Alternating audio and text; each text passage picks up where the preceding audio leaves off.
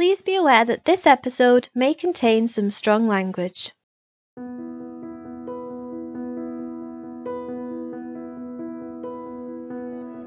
Hello, and welcome to the Pink Triangle Podcast, a new five episode series brought to you by Pink Saltire, an LGBT plus charity in Scotland. Throughout this series, we'll be hearing the stories of many LGBT plus folk from across the country, including those who have moved to Scotland from elsewhere around the world. This podcast has been supported with funding from the Year of Stories 2022 Community Stories Fund, which is being delivered in partnership between Visit Scotland and Museums Galleries Scotland, with support from the National Lottery Heritage Fund.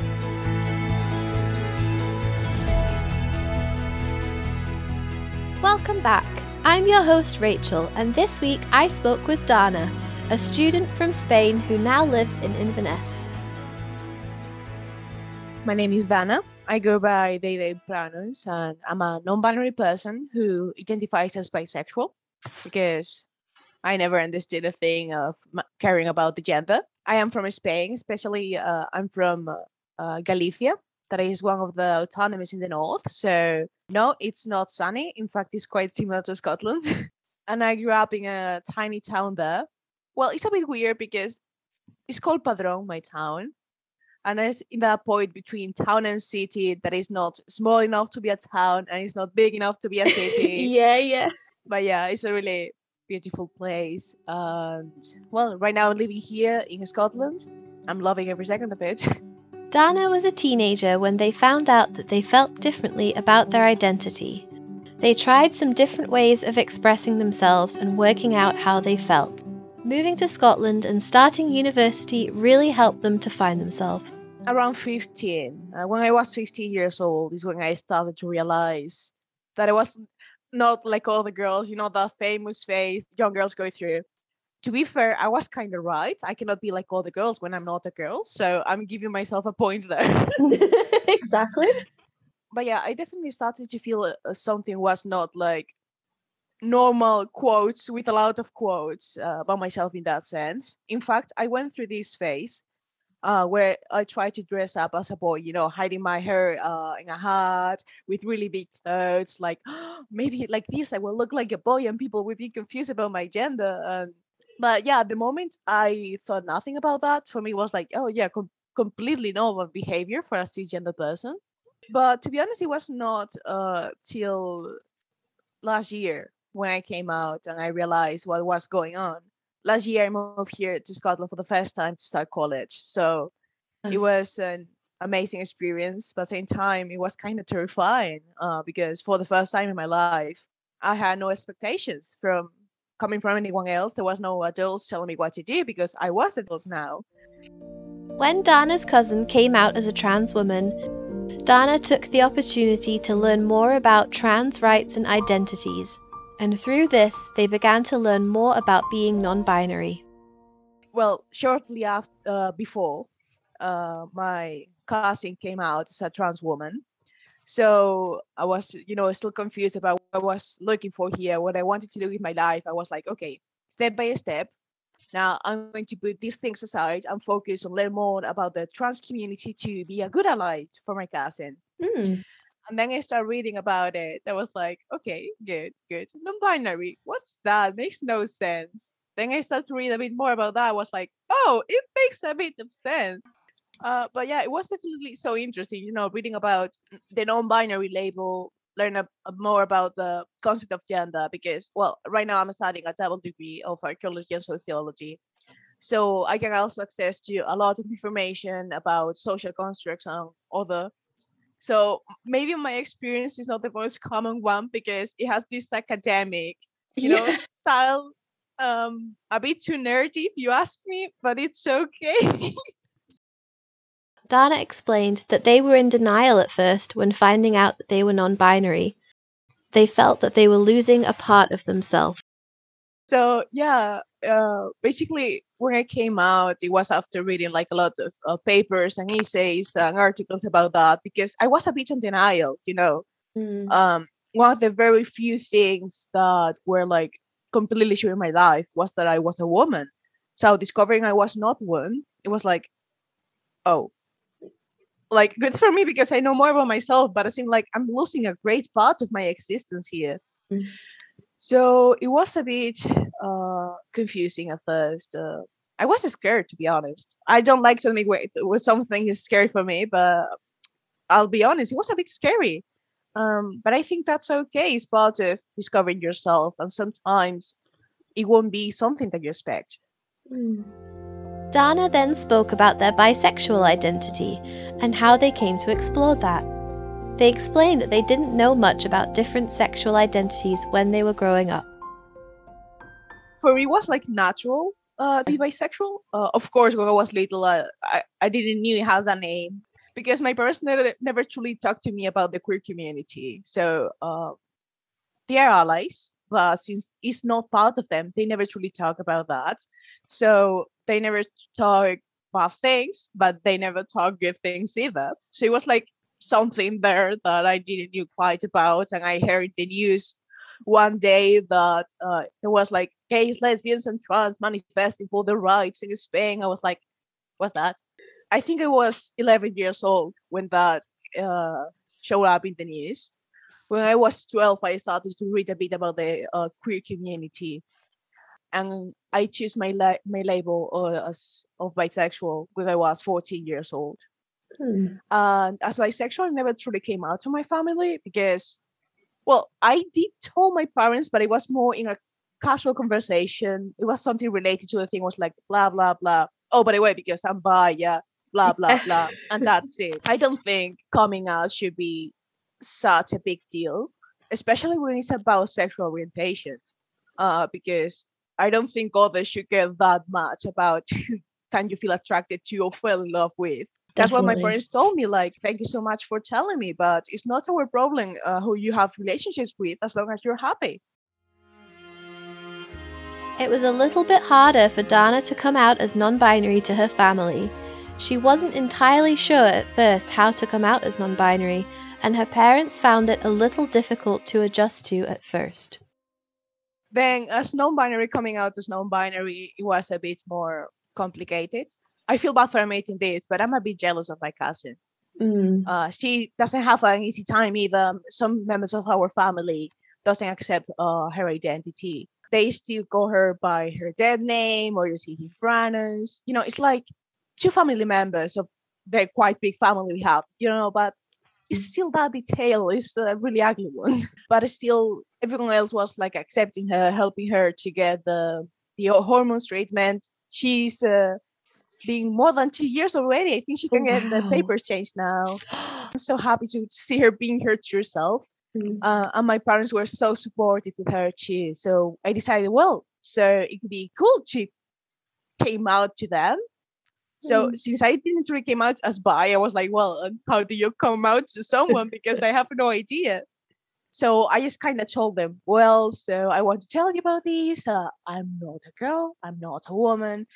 Um, there's this thing called non-binary. I'm this thing called non-binary, and I would appreciate if you could use they them pronouns with me sometimes because I'm cool with she her. In fact, I go by they she, but I heavily prefer they And mm. in Spanish, it's a bit more difficult to use it. So of course, I wanted my parents, the people I talk to the most, to use them. My father, he just sit there completely quiet, looking at the table. And my mother's first reaction was no. Uh. Literally, she said no. I was like, ah, okay, good. Um, who wants dessert? But yeah, it was a really interesting moment. We talk about that later. I even in the moment I knew it did not came from a a bad intention, you know. Um, mm. It was like a bit shocking because I get that it's something new for many people.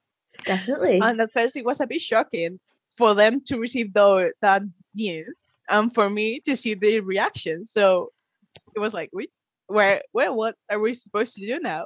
so yeah at first it was a bit complicated for me in fact i did not came out either to any of my friends till like months later because i was still so scared of them reacting like my parents yeah um it's one of those things that it's just just a detail to be honest you know it's not that important but it's something that can affect you sometimes luckily right now my parents understood that you know and they use they them pronouns with me always. Dana explained how Spanish is a very gendered language and the way in which their parents had to find new neutral ways to refer to them in the Spanish language. In Spanish, a bit more difficult because it's a really gender language. Usually, when you use someone's pronouns, it's mainly remember to apply the gender of that pronouns to the adjectives. Mm. And in Spanish, we basically have to came out with it because there was no neutral. What we did in Spanish is choose the uh, feminine pronouns and adjectives. In uh, she, her could be ella, Hmm. and so they, them could be ella. So when you say she's pretty, ella es guapa. If you want to say they're pretty, it could be ella es guapa. So at first he was like, okay, I get that you're non-binary, but it sounds pretty ugly, you know? Like eh, I was like, of course it sounds ugly, it's new to you, but try to use it, then you find it more normal. And that's it. It's like with new pronouns.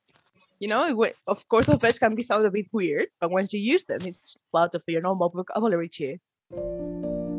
We spoke together about the different challenges faced by binary trans people and non binary trans people. Dana explained that for her cousin, it was easier to be accepted as a trans woman than it can be for non binary people. the amount of transphobia I see against trans even binary people is dreadful. I know my cousin also suffers a lot. There's some people, um, for many reasons, I'm not saying her name here, uh, but some old classmates uh, send many things to her. Hmm. So it's not easy at all, and especially trans women. The amount of trans is amazing. Hmm. I, I I feel like completely disgusted for the uh, normalized for how normalized it is. yeah. But you know, when it's in a safe space, it is a bit easier to came out. Not because people will accept you more because if they're transphobic, they're transphobic and that's it. But it's easier because also is this idea of binaries. Like, okay, so trans woman, okay, so she hair. Well, okay, I think I can do that. But sometimes when you look come out as non-binary, like a binary. They them. The Yeah. fuck is that? you know, like I'm jealous in the sense uh, that in safe space, like a, an accepting family, it is a bit easier for them to get used. For example, I haven't came out to my family as non-binary because um, many of them are quite old, so they can get the idea of a woman, but they I don't think they will get the idea of a non-binary. But yeah, again, uh, I don't want it to make sound like I think binary trans people have it more easy because definitely they don't, especially when they're the face of the trans community in many senses, especially women. But within accepting space, it will be easier for them to not get misgender, and that's already a first step. It could be lovely if we all could be safe just coming out to be ourselves, but sadly that's not the case, and we need to improve a lot of things yet. but yeah, in my case, uh, yeah, when I say what I'm a bit jealous of her, because of those both reasons, like uh, family accepting who she is because they won't accept who I am, her being able of having as the trans binary people, uh, people, you know, who they are in their legal documents. That's Mm. something I won't ever have. Because let's be honest, we, we need a lot more of years and activism to get to that point. And well, right now I can have the mix in as a title in some papers, so I'm getting that. I guess Yeah. there's a lot of things we need to improve. As Dana is currently studying around gender, they were able to speak very knowledgeably about the long history of non binary people and non binary systems throughout different cultures. In fact, the idea of only be two genders is quite recent and European.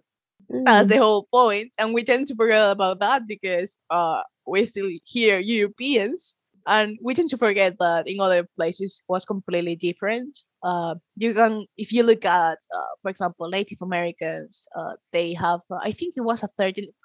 If anyone's listening this and they're like, uh, I'm, I'm so sorry, but I'm just talking, trying to remember things. I haven't finished even my coffee this morning. I'm sorry if I'm disrespecting anyone but I know I can think of three cultures that have a non-binary system of gender. It's just looking a bit, uh, you know, trying to really learn about things, and you will find a lot of answers. Dana's knowledge on the subject of gender has encouraged them to want to become a writer. in the hopes that they can bring more representation to children in the future. Well, when I'm studying a double degree of archaeology and sociology, so I thought many times about maybe trying to study the concept of gender in different cultures and societies through history because it's quite different and there are many uh, examples of non-binary uh, gender systems. Not exactly non-binary people but yeah like their gender with many genders and that's something i think we should study and will help people to understand non-binary uh, people. But to be honest i think i'm going to try and become a writer it's a bit silly, but I love maybe to study a bit of literature or even without studying it and use my knowledge, write the kind of books my younger self would enjoy and help little kids to find representation that they don't have yet.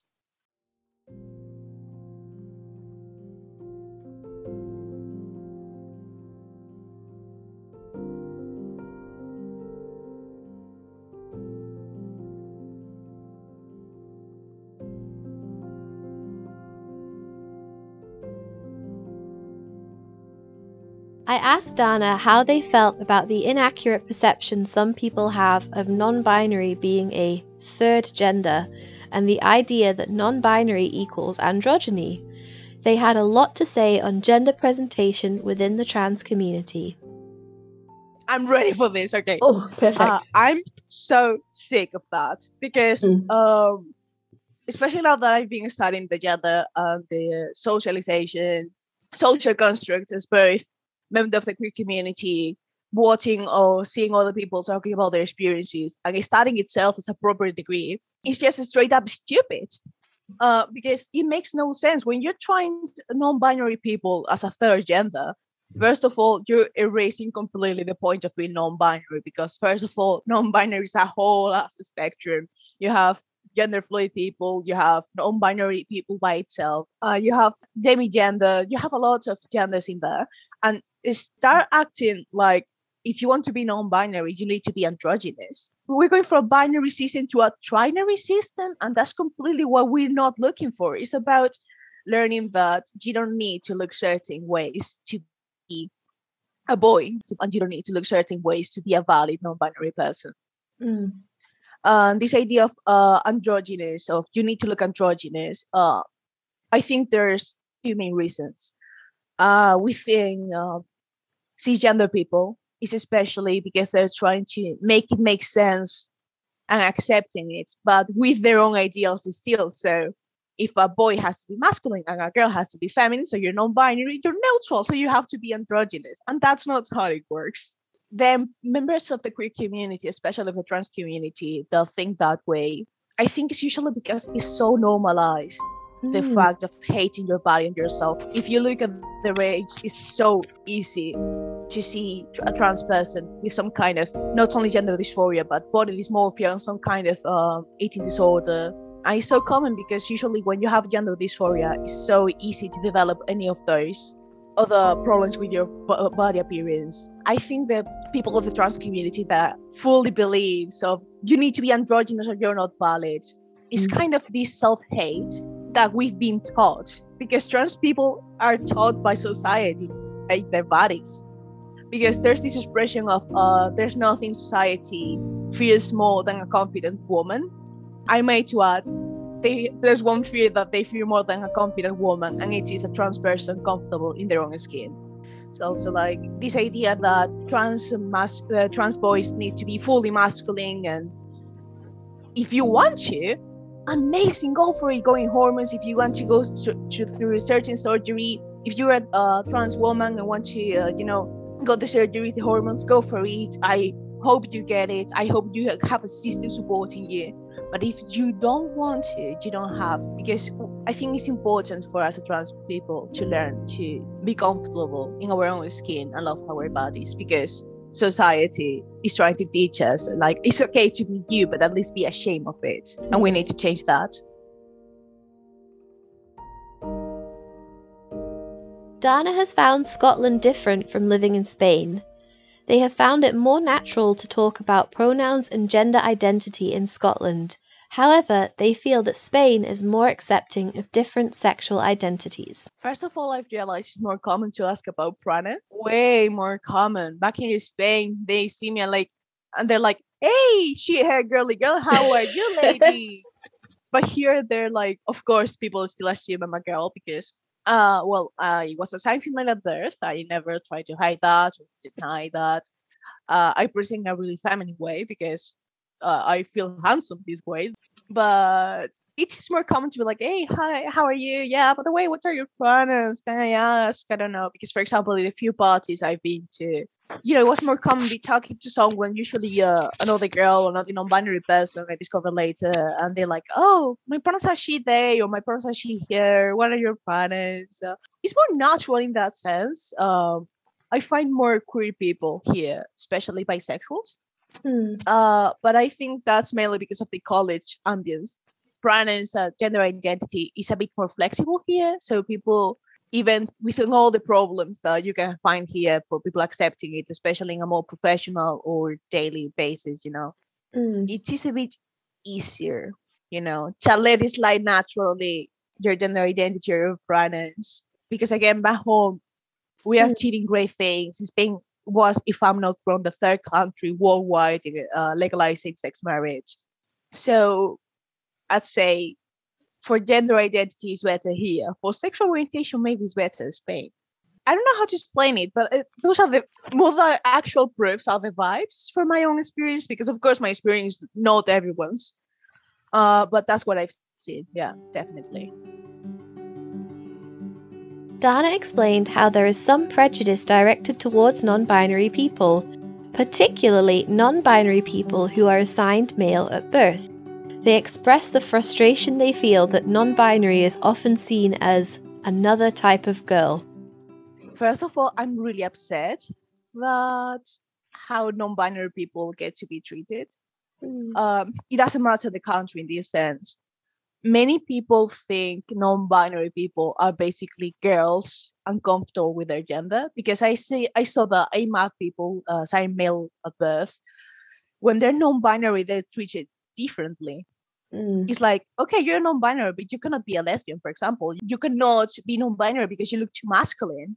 Or when it's a same female at birth, it's like, okay, but like, are you going to be in there or are you going to you know there's always this stigma going around and yeah they for some reason they think it's mainly people assigned female at birth and they think like being non-binary is a second type of girl. Of course there's uh, many other people supporting us it's truly amazing and uh, mainly the bisexual and the uh, the sapphic community in general is more accepting in that sense. But yeah i saw for example many of my best friends are uh, non-binary too, but they're saying male at birth. Um, uh, they treated they are treated differently just Mm. because they are saying male at birth. yeah. And I'm like, but if you support me, why don't you support them? I see that people still worrying so much about the gender assigned at birth that is completely stupid at this point. It Mm. makes no sense. It's it's a fetish at this point. Dana feels that the LGBT plus community is very accepting and that people are willing to learn about different identities in order to understand them. However, there are still some barriers that need to be overcome. I think the the LGBT community is one of the best spaces I could find. Is uh, in general really accepting, and even if you're part of a, for example, like I try to learn more about asexual experience to be able to support them. I see people from with all the labels trying to understand uh, the point of view of non-binary and bisexuals, uh, but mainly non-binary people and learn about us and improve. But I see that that's the problem, since they see mainly more feminine people and assigned female at birth people identifying as non-binary. I think they misunderstood what we are and who we are Mm. and i think that's a big problem because i'm tired of seeing my you know my other people that are sharing their experiences so identify as non-binary and not being able to be themselves because they are assigned male at birth or they don't want to look no- androgynous or they don't want to use they them pronouns In terms of what can be done next, Dana talked about how she wished that non binary people could be legally recognised in order for there to be more acceptance from society. They also spoke about how more neutral language could benefit men and women as well as non binary people.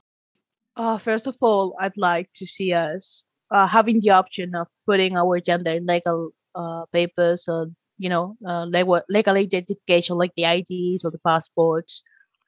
Um, because I think of no, but it's male or female because of their sex and you know for uh, medical reasons well, my doctor needs to know that, not the guy that is telling me if I can come back home or not. You know, like exactly. they, he doesn't need to know what I have down there. You know what I mean? I prefer if he doesn't know, to be honest. Thank you so much. Uh, but yeah, I think the first step would be like giving uh, non-binary people to the opportunity of put their gender uh, in legal papers because that, that's the thing. I think many people do not accept us because it doesn't think it's something real because it's not something legal.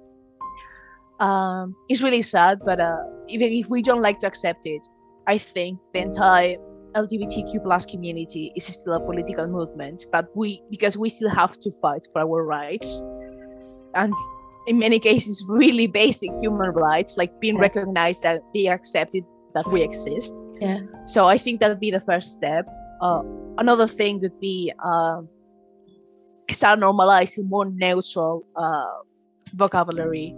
Um, not only for non-binary people i think that's really good for uh, everyone else. For example it's proof that when you have a more neutral language um, instead of the standard masculine one, because let's be honest, that's what it is right now. Mm-hmm. Uh, you stop seeing men as the norm. So it could be positive also for the binary genders to use a neutral language, because women could be stopped to seeing as a secondary people in the society, which is really important because they're still treated really badly. And men could learn to empathize, you know, uh, be an empaths and see others' perspectives because sometimes even when they're trying their best to deconstruct themselves they cannot fully do it because the, they've been told since they were kids that they're the norm and they're the standard. Yeah. uh, so yeah i think mainly there's two things. Um, trying to use a more neutral language for the sake of everyone not only non-binary people and also give us the opportunity of have a, a legal paper saying hey i'm real. I'm here. I'm here. Staying here. Thank you I asked Dana how they felt about the difficulty in being visible when you are a non binary person and the fear that people will automatically try and fit you into a binary category. They explained that they had felt that same worry in the past, but that for them, being non binary is about being yourself and it is not about how other people perceive you.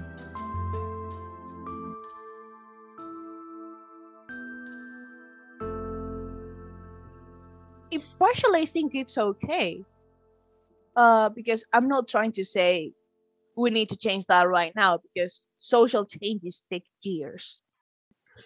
But that thing of being hidden, uh, unless you you know have a ping or something, um, is something that I felt that way too. Because you know I felt the necessity of having my pronouns in a ping or you know wearing something that may, makes me look non-binary. I don't even know what that means, but I was like, yes. okay, how do I look non-binary? You cannot look non-binary.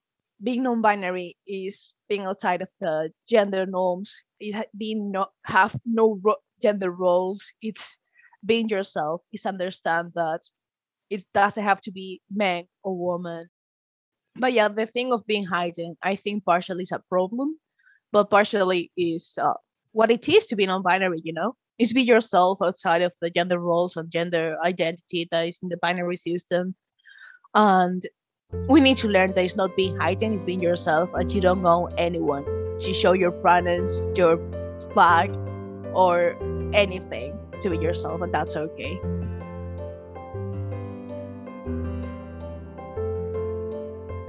If you had one thing to say to your younger self what would you say it'll be okay.